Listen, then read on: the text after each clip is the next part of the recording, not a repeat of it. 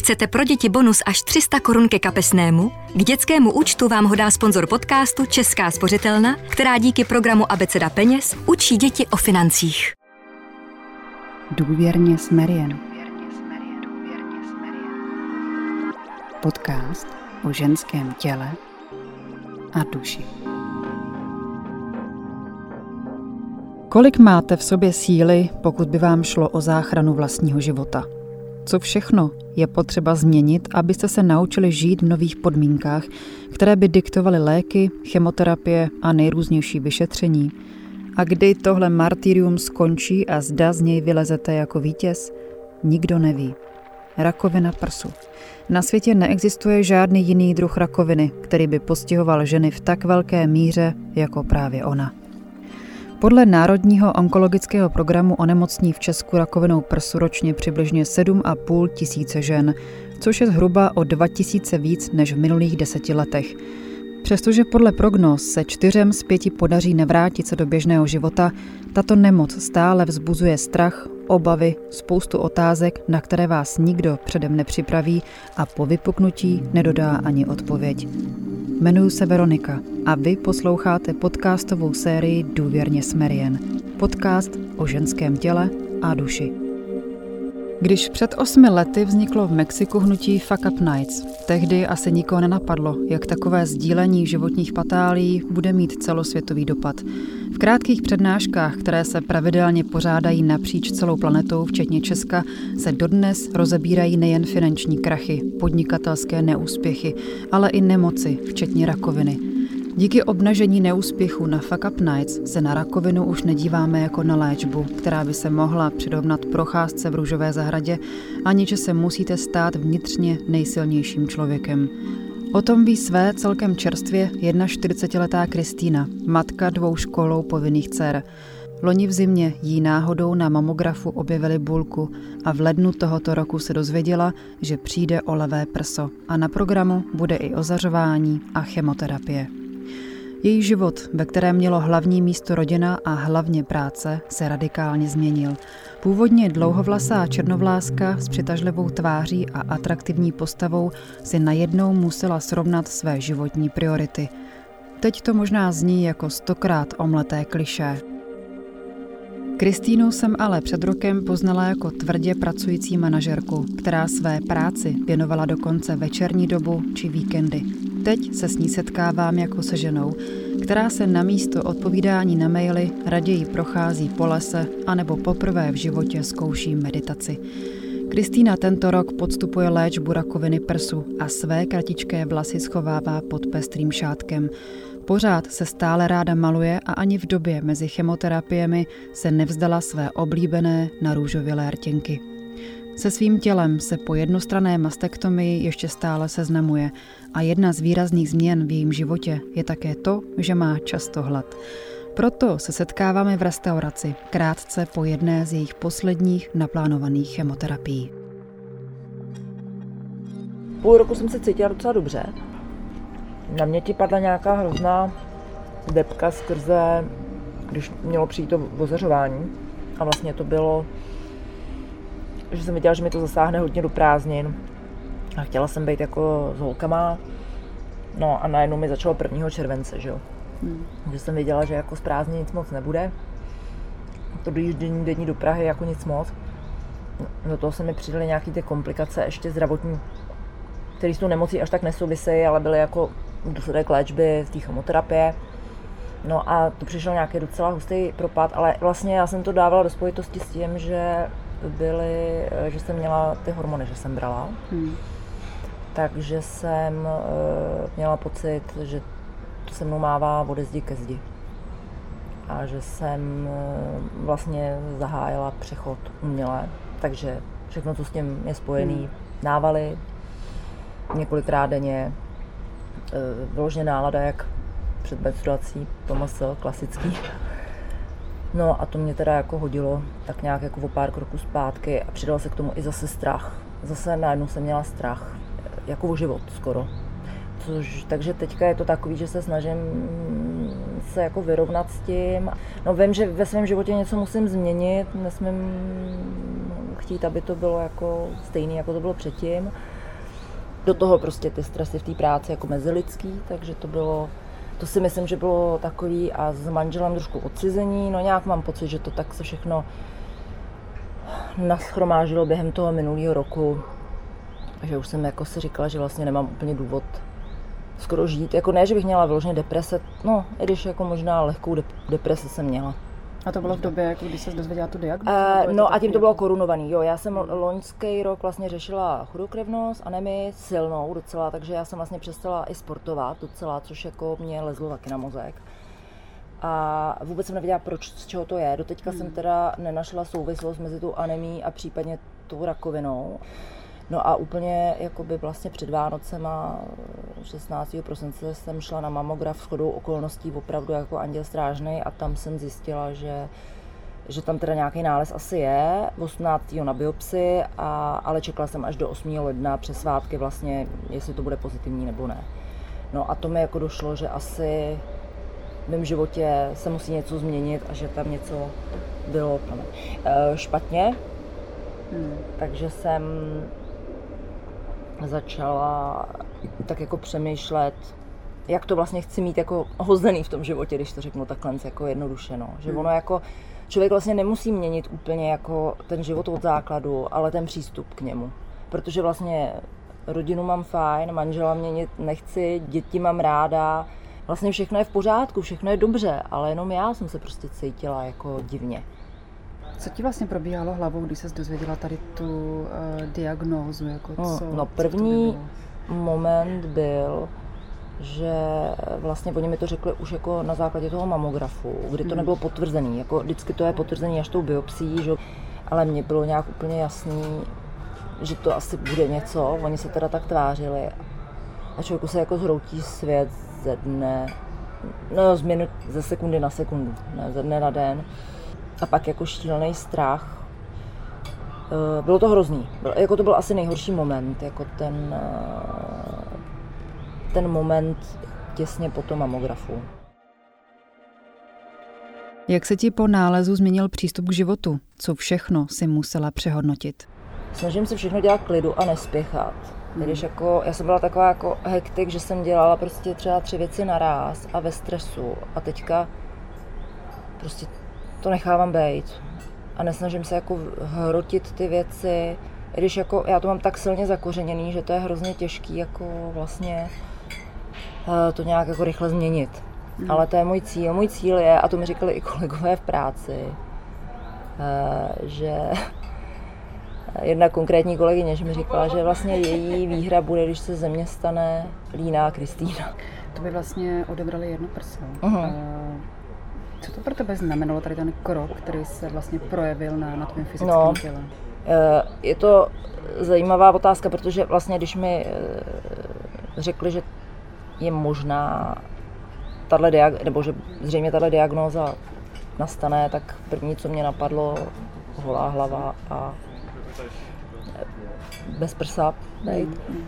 A to mě, to je prostě podle mě strach, jako každý ženský, nebo aspoň já jsem tak měla, já si pamatuju z dětství, že jsem znala nějakou paní, co tak měla, já jsem si vždycky říkala, že to je přece příšerný, tohle bych v životě nedala. Přišlo mi to hrozný, ale no prostě člověk se s tím, hlavně já jsem neměla moc času, jako já jsem se to dověděla 8. ledna, 20, kolem 20. už jsem šla na operaci, jo, hmm. takže já jsem právě první měla tu operaci a musím říct, že celá jako ten pobyt v té nemocnici byl úplně v pohodě, že naopak, že zní to divně, že jsem si to až užila. Jako, nevím, možná člověk podvědomě cítí, že se zbaví toho zlýho. Samozřejmě je to nářez, jako, je to hmm. nářez, ale oni vás teda hned uklidnějí na začátku, že, eh, že je možnost jako samozřejmě v dnešní době těch rekonstrukcí a tak. Jako, já si myslím, že do toho asi půjdu, na 95% si myslím, protože i jako manžel chce nebo tak, jako, ale, ale není to kvůli němu, je to kvůli sobě. Já prostě jsem se ráda líbím, ráda se oblíkám a tohle je prostě takový handicap, který jako uvědomuji si to třeba v momentech, nevím, jsme někde byli a chtěli jsme skočit do řeky jako nahý, ale prostě s tím letím to nedáte prostě. Nebo já to nedám prostě. Takže to máš jakoby v sobě takový blok, No, že je tam jako určitý ženská blok. neměla vypadat. No, jo. Asi jako řeším, kdyby mi bylo třeba o 10 let víc, tak to ještě řeším. O 20 nevím, no, že třeba když to někoho postihne prostě v 60 nebo v 65 nebo v 70, tak jako věřím, že ty ženský se na to třeba vykašlou. Se změnou vlastního těla v době léčby vyvstává i otázka, která se často ani nevysloví na hlas. Jak zasahuje rakovina i do partnerského života? Odchází s každou chemoterapií i chuť na sex? A připadá si žena procházející léčbou vlastně sexy? Kristýna mi prozradila, že léčba a odstranění prsu ji nijak nezasáhla do sexuálního života, přestože měla často stavy, které by se daly přirovnat k depresi. Se svým manželem nachází ale potěšení a rozkoš i v tak náročné době, kterou právě prožívá. Sexy si připadá pořád stejně. Ale jeden rozdíl rozhodně vnímá. Jakmile přišla o vlasy a nahradila je na nějakou dobu šátkem, začala být pro ostatní muže skoro neviditelná. Chlapy se za ní už nějak neotáčeli, jak byla doposud zvyklá. Na co ale Kristýna nedá dopustit, je humor. Právě jemu vděčí nejvíc v tomto těžkém období. Jak si vnímala své tělo po tom, co ti odebrali prso? Nebyl to pro tebe šok? Hodně dobrá věc je humor, jo, dělat se z toho srandu a to se nám docela dařilo, musím říct. Jo, což vlastně teďka zpětně hodnotím, že humor byl v těch počátcích, kdy ty počátky jsou nejhorší, protože vlastně máte ten strach o ten život. Neříkám, on teda přichází pořád, ale humor je úplně skvělý pomocník na to. Hmm, hmm. Takže jako když jsme si z toho dělali ty pomůcky, všechny, co jsou k tomu, no, ono je to takový jako specifický odvětví a je to sranda, no, je to... Nebyl to pro tebe třeba taky trošku šok, jako vnímat svoje tělo uh, jinak i v té intimní oblasti? No, samozřejmě to já si pamatuju, že ještě před tou operací jsme se snažili děti vyexperovat, aby jsme si užili poslední víkend jako za stara, normálně, a, ale paradoxně to je takový jako opravdu hodně intimní, ale musím říct, že to jako nebylo nic extra. A naopak ten intimní život, řekla bych, že teďka je skoro lepší. A samozřejmě člověk, dá se to říct, že člověk prostě oblečený, no tak samozřejmě už uh, už jakoby prostě prsa nejsou ta hlavní erotogenní zóna hol teďka na nějakou chvíli, no. A dá se to, dá se to, no, dá se to úplně jako v pohodě. Hmm, hmm. Tak já jsem vždycky si myslím, že jsem měla, jakoby, že jsem se uměla docela přizpůsobit a tady v tomhle to cítím podobně, no. Hmm, A jako to samý ten manžel, samozřejmě, kdyby tam nebyl ten manžel, který to bere tak úžasně, jak to bere, tak uh, ale a já jsem se nej, jako, ne nejvíc, ale hodně jsem se bála toho, jak to budu brát dcery, kterým je 7 a 10 a měli jsme vždycky takový hodně fyzický vztah, jako i, protože jsem je dlouho kojila třeba, tak to, to bylo takový bolestivý, no, jako tohle, protože se koupáme třeba spolu, nebo sprchujeme a oni prostě mají tu vazbu na to moje fyzické tělo a to jsem se třeba jako hodně bála. I tu hlavu vzali v pohodě, že naopak, naopak kolem mě začaly tak skákat a začali mi říkat různýma srandovníma zdrobnělinama a že jsem jejich miminko a takovýhle věci, jako že to bylo taky legrační a milý. A řekla bych, jako, že, jako, že vlastně nás to jako spíš blížilo možná ta nemoc, no, všechny, než, než jako nějak jako nevím, těžko, do duše jim nevidím, ale nemyslím si, že by z toho měli mít trauma. My jsme jim to teda tak jako vůbec, to je další věc, nemyslím si, že by bylo dobré to nějak tajit před těma dětma. Jsem se právě chtěla zeptat, no. jestli jako, jak jste to vlastně těm holkám jakoby pře- no, předávali. Já a... jsem člověk, který jako neumí udržet moc emoce, takže když jsem přijela ten den z toho, ještě tehdy z toho mamografu, kde jako to nebylo teda potvrzený ta diagnóza, tak já jsem se doma rozbrečela řekla jsem jim, že je možný, že mám tady tuhle diagnózu a že se to potvrdí teda za díl, ale že to je vysoce pravděpodobný a že to obnáší to a to a vlastně jsem jim to řekla jako hned. Změnil se přístup k výchově dětí, když žiješ svědomím, že nemusíš mít v životě tolik času, jak by si představovala? Ono teda to bylo takový zajímavý, protože vlastně v té době, přesně když to přišlo, jak přišel covid a začala ta domácí výuka, že jo, takže to bylo takový celkově docela náročný. Já do toho měla ty chemoterapie. Hodně nám pomohly rodiče manžela, kam jsme je odkládali vždycky ten týden po té chemoterapii, někdy se to protáhlo i na další, protože to, já jsem do toho právě nepřestala ještě pracovat, takže vlastně to bylo takový docela náročný, mít celou rodinu doma, včetně manžela, řešit jídlo, obědy, učení dětí, eh, vaší práci, do toho, jako vám není úplně nejlíp, že jo. Takže to bylo taky jako hodně náročný období, ale uh, abych teda neutekla od té otázky s tou výchovou, uh, no najednou jsem si uvědomila, že bych jako chtěla být víc s nima jako plnohodnotně, no, že takový jako víc s nima trávit čas, víc se jim jako věnovat, ale přemýšlím, jestli se to povedlo, ale asi trochu jo, asi mm. trochu jo, mm. asi určitě jo. Jak to teďka řešíš, no. vlastně ten nesouměr tvýho těla? No, tak zaplať pámu, to bylo taky zajímavý, protože když jsem poprvé eh, začala řešit, že mě tohle čeká, tak jsem zadala na internetu nějaký jmenuje to epitéza, že jo, tak co na mě vyjelo, tak jsem teda dostala docela depresi z toho. Ale pak mi kamarádka řekla, že existuje obchod eh, a paradoxně zrovna kolegyně s něma něco řešila a vzala mě tam a oni prostě pomáhají eh, těm ženám. Je to vlastně specializovaný obchod na ty epitézy a protetický prádlo a paruky a všechno. A tak jsem se tam vlastně informovala ještě předtím, než jsem absolvovala tu operaci. A vlastně jsem se uklidnila, že se to dá řešit. Hmm. Já myslím, že každá ženská prostě tohle si podle mě umím představit, jaký to je, takže jsou velmi citliví a vůbec jako ten přístup, jako musím říct, že si jako dost vážím tady jako zdravotnictví po tady téhle zkušenosti mm. našeho eh, zdravotnického systému a jak to funguje s pojištěním, protože říkám, tohle se stát někde jinde, tak vás to úplně zrujnuje. No. Mm. Takže jako za to jsem fakt jako vděčná. Co ti vlastně ještě čeká? Jaký jako postupy léčby máš před no, sebou? No, tak teďka mě eh, dobíhá radioterapie, eh, vlastně už jenom týden a půl. Doufám, že to všechno doběhne tak, jak má. A jsou to spíš takové zajišťovací jakoby léčby, že vlastně tím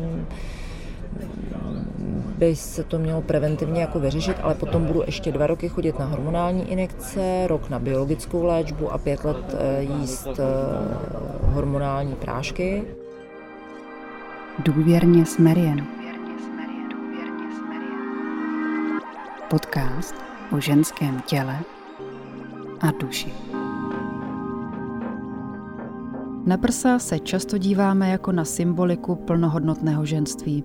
Možná si řeknete, že chybějící prso se dá jednoduše plasticky dotvořit, ale rekonstrukce ňader se nemusí hodit pro každého.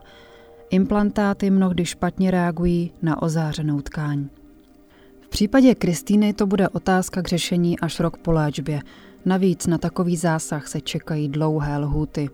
Ještě příští léto musí Kristýna vydržet s nesúměrným tělem a pak se uvidí. To letošní prožila ve speciálně upravených plavkách, které pro ní ušila kamarádka. A to tak, aby zakryly čáry namalované pro účely léčby a zakamuflovali prsní epitézu, tedy náhradu za chybějící prso.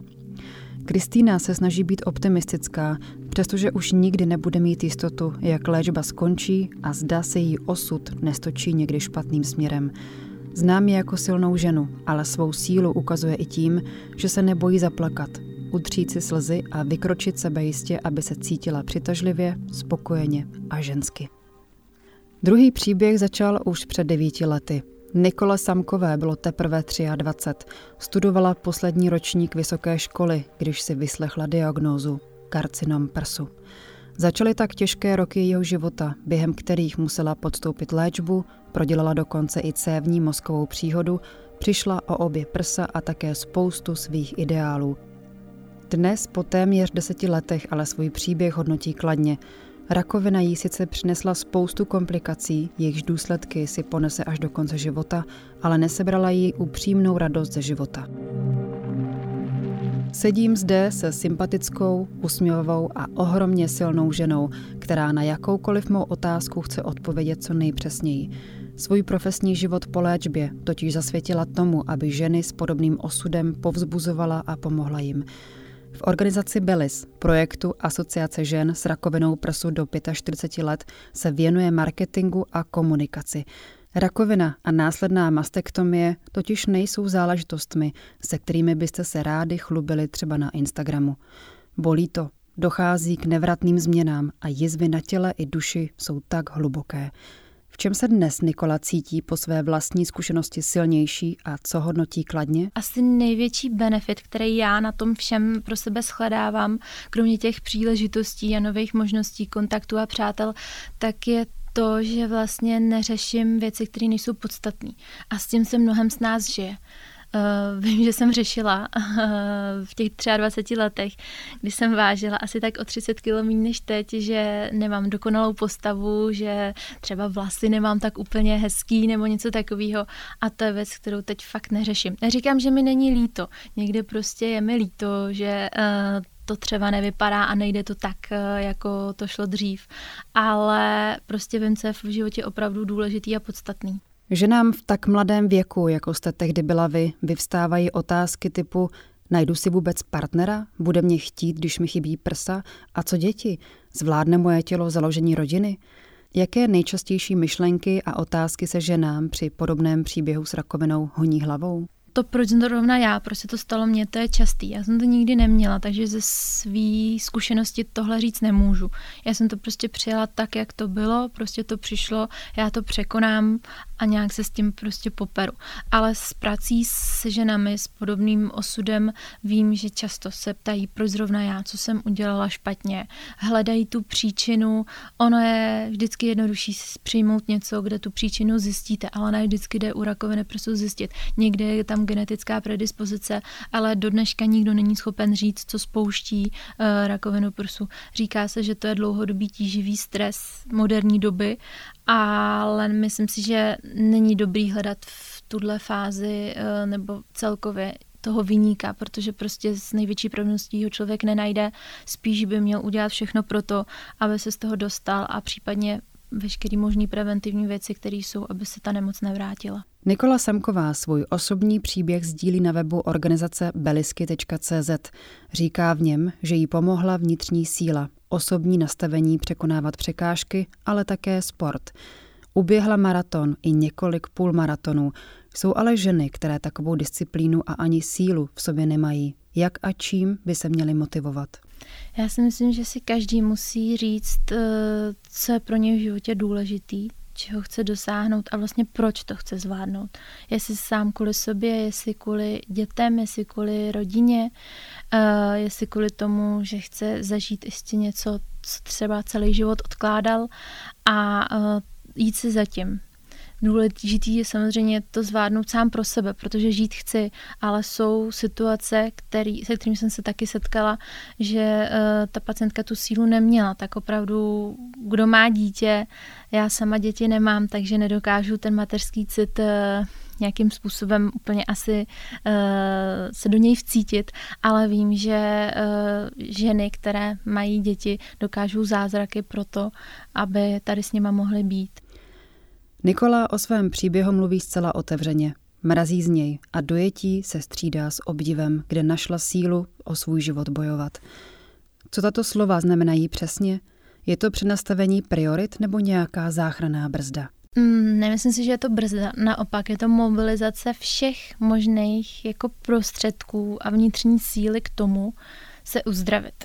Z mýho pohledu to bylo i třeba rozhodnout se, jestli si nechám odstranit e, obě prsa, protože s ohledem na věk, agresivitu nádoru, lékaři mi od začátku říkali, že přijdu o obě prsa, protože budu e, zřejmě e, mít genetickou rodinnou zátěž ale vlastně po půl roce po chemoterapii, když měla přijít teda ten ortel jenom takový potvrzení, že ano, že čeká tahle operace, tak přišly negativní výsledky.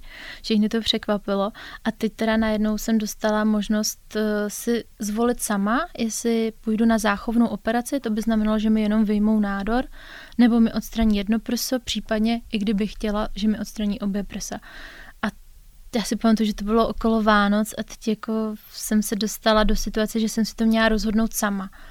A to bylo pro mě hodně těžké a myslím si, že i to, že jsem se rozhodla tak radikálně, tak to je to pro mě to bojovat o ten svůj život, protože já věřím, já jsem se vnitřně rozhodla, že jsem udělala všechno pro to, co bylo v mých silách v danou chvíli, abych uh, eliminovala riziko recidivy rakoviny.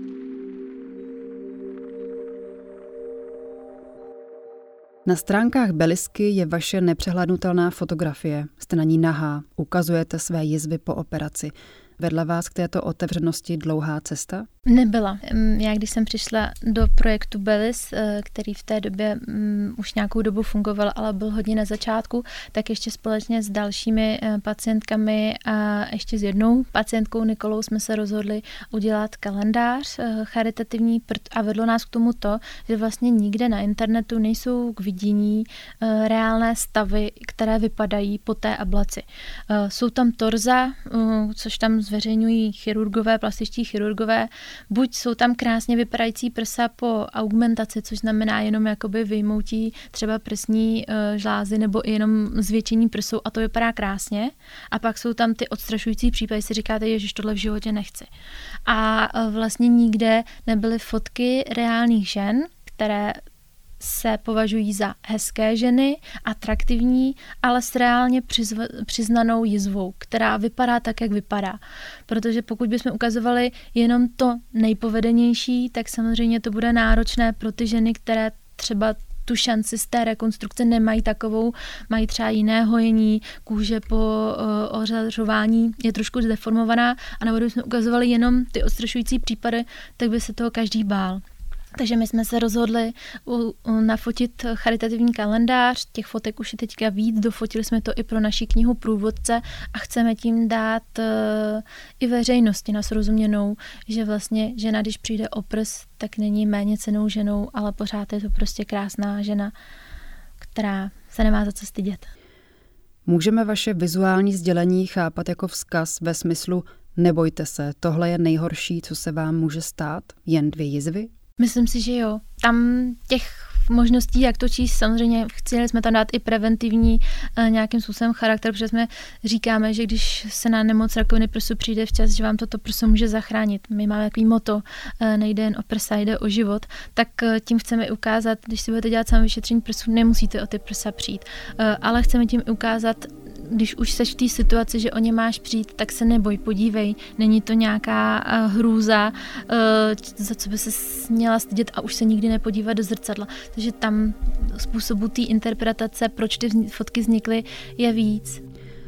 Poprsí vnímáme ve společnosti jako důležitou součást erotogenních zón, jako symbol nějaké svůdnosti.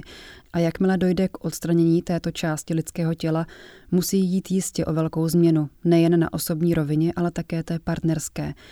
Jak se má na tuto změnu ale připravit pár, který si chce zachovat intimitu? By měl mluvit asi teď muž, ale uh, myslím si, že je to zase o té otevřené komunikaci. Když mu partnerka řekne, co jí čeká, můžou se klidně podívat spolu na nějaký obrázek, na nějakou fotku, aby věděli, co jí čeká. A z pohledu toho muže ta žena potřebuje ujistit, že jí má pořád rád, že mu nebude vadit, že nebude to prso mít, že to nebude třeba nějakou překážkou v jejich uh, vzájemné intimitě. Ale bohužel je dost mužů, kterým to vadí, který třeba i opustí tu ženu kvůli uh, těm prsům. A já si myslím, že uh, ve valné uh, většině případů, kdy žena má strach, že o ty prsa přijde, je to právě třeba kvůli mužům. Já znám mnoho žen, zdravých žen, které třeba podstoupí zvětšení prsů právě kvůli mužům ne úplně tak kvůli sobě, že by z toho měli nějaký psychický blok, ale protože prostě partnerovi se líbí velká prsa, ona, jim to, ona mu to chce splnit. Takže pokud je to tenhle případ, tak eh, ta žena má obrovský strach, že se to muži nebude líbit. V souvislosti s odstraněním prsou se často mluví o rekonstrukci této oblasti, aby vše vypadalo podobně jako dřív.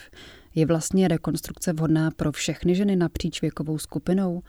Jaká existují rizika spojená s takovým zásahem plastické chirurgie? Ono je to složité, protože jsou případy, kdy třeba ta rekonstrukce úplně provést nejde. Eh, teď je takový trend, že se nabízí okamžitá rekonstrukce prsu, že při ablaci se rovnou udělá rekonstrukce.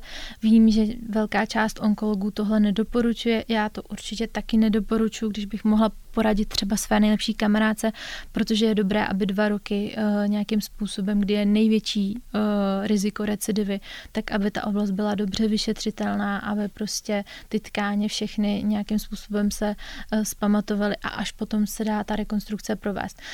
Pokud se provádí ozařování, ne vždycky ty tkáně vypadají dobře, a ne vždy třeba to tělo přijme ten implantát. Takže rekonstrukce možná je, určitě bych se toho nevz, jakoby nevzdávala, ale myslím si, že je hodně důležitý pro úspěšnou rekonstrukci, aby žena neměla přehnaná očekávání. Protože častá reakce okolí je, ty si nemocná, no tak na chemoterapii zhubneš, vlasy ti narostou lepší, než uh, si teď měla a udělají ti na pojišťovnu nový prsa. A pokud někdo k tomu se staví takhle, tak to je prostě špatně, protože jsou případy, kdy ty vlasy nedorostly, je jich málo. Jsou případy, kdy třeba zůstane část vlasů neporostlá, nebo těch vlasů je naopak míň. E, jsou případy žen, kdy ta rekonstrukce nedopadne úplně podle očekávání a je potřeba, aby si ta žena uvědomila, že rekonstrukce neznamená zpátky moje hezký prsa, ale uh, prsa, která třeba vypadají v oblečení dobře, ale ta jízva tam vždycky bude a ten výsledek není tak jako u té estetické operace. Přestože v minulých letech vznikaly nejrůznější organizace a hnutí, které hlásaly, že i ženy bez prsou jsou plnohodnotnými ženami, vzniká dokonce i móda pro ženy, kterým chybí jedno ňadro. Například finské designérky v uměleckém projektu Monokiny 2.0 vytváří úžasné a typické plavky s jedním cílem aby ženy po odebrání bujných křivek na hrudníku své prodělané onemocnění nevnímaly jako hambu. Je upřímně naše společnost připravena akceptovat a vnímat ženy po mastektomii zcela bez nějakých předsudků? No, to je těžká otázka. Já se trošku bojím, že v Čechách úplně ne. Myslím si, že v zahraničí je to trošku dál. Protože i když se vezmeme třeba žena bez vlasů, eh, v Čechách stále se za ní otáčí lidé, v zahraničí, protože se i účastníme konferencí, tak vím, že třeba to bývá i móda, že se e, některé ženy jako oholí jen tak nebo ostřihají nakrátko. Takže je to složité. E, když postneme na náš Instagram krásnou fotku s povedenou rekonstrukcí prsu, tak máme těch lajků spoustu a repostů. Když postneme realitu, tak e, taková odezva není. Nemyslím si, že by ta veřejnost byla schopná přijmout to, že prostě ta jinakost, to není jenom asi o ztrátě toho prsu a o rakovině prsu, ale je to i o jiném pohlaví a o dalších otázkách eh, homosexuality a podobně. Myslím si, že se to s novou generací třeba mileniálů trošku zlepšuje, ale úplně uh, ty reakce nejsou v šatně, třeba ve fitku nebo na bazénu, na vás zůstanou všichni koukat, když se koupete a prostě máte jizvy. Um, asi to nikdo nemyslí zle, ale je to tak. Mně se teda stalo, když jsem běžela jeden běžický závod na půlmaraton, um, vím, že to bylo v Olomouci, tak jsem doběhla, šla jsem se vykoupat, v té době jsem ještě neměla provedenou rekonstrukci a um, nějaká žena na mě koukala jako docela hodně, tak jsem se i měla tendenci otočit a ona mi přišla jenom říct, že mi hrozně gratuluje, protože ona je ještě spocená, já už jsem vydýchaná a že jsem fakt dobrá, že jsem to uběhla po rakovině prsu, tak to mě úplně jako skoro dojalo a vlastně jsem ten moment mi ukázal to, že vlastně jako můžu být hrdá na ty svoje zvy, že se to dá i e, vzít z té druhé stránky, že se za ně nemusím stydět, že mi něco chybí a naopak, že třeba u někoho to může zbudit respekt, že jsem to jako zvládla a nestydím se za to. Co je tedy ještě nutné v Česku změnit v souvislosti s touto nemocí a jejími důsledky? Hovoří se o prevenci u nás dostatečně? Já si myslím, že úplně všechno to, co jste teďka řekla, ale uh, důležitý je, a začíná to podle mě u samotných občanů, u samotných žen, aby oni sami chtěli být zdravé. Jednak ten životní styl, druhak i třeba uh, víc dbát na work-life balance, uh, který prostě v Čechách myslím si, že jsme ještě zase kousek dál od toho západního uh, zbytku Evropy a nad Spojený státy, kdy jsme trošku zpátky, že se snažíme teďka všichni hrozně moc toho stihnout a pracovat do noci a nemít ten čas sami pro sebe, pro volný čas, uh, pro čas strávený přírodou, pro kvalitní spánek a další věci, ale to je i u jiných uh, oblastí zdraví, ale myslím si, že ta prevence a ta edukace je základ právě i třeba už od těch středních škol, uh, kde ty pedagogové můžou ovlivnit uh, nějakým způsobem postoj k tomu zdraví u těch žáků, studentů.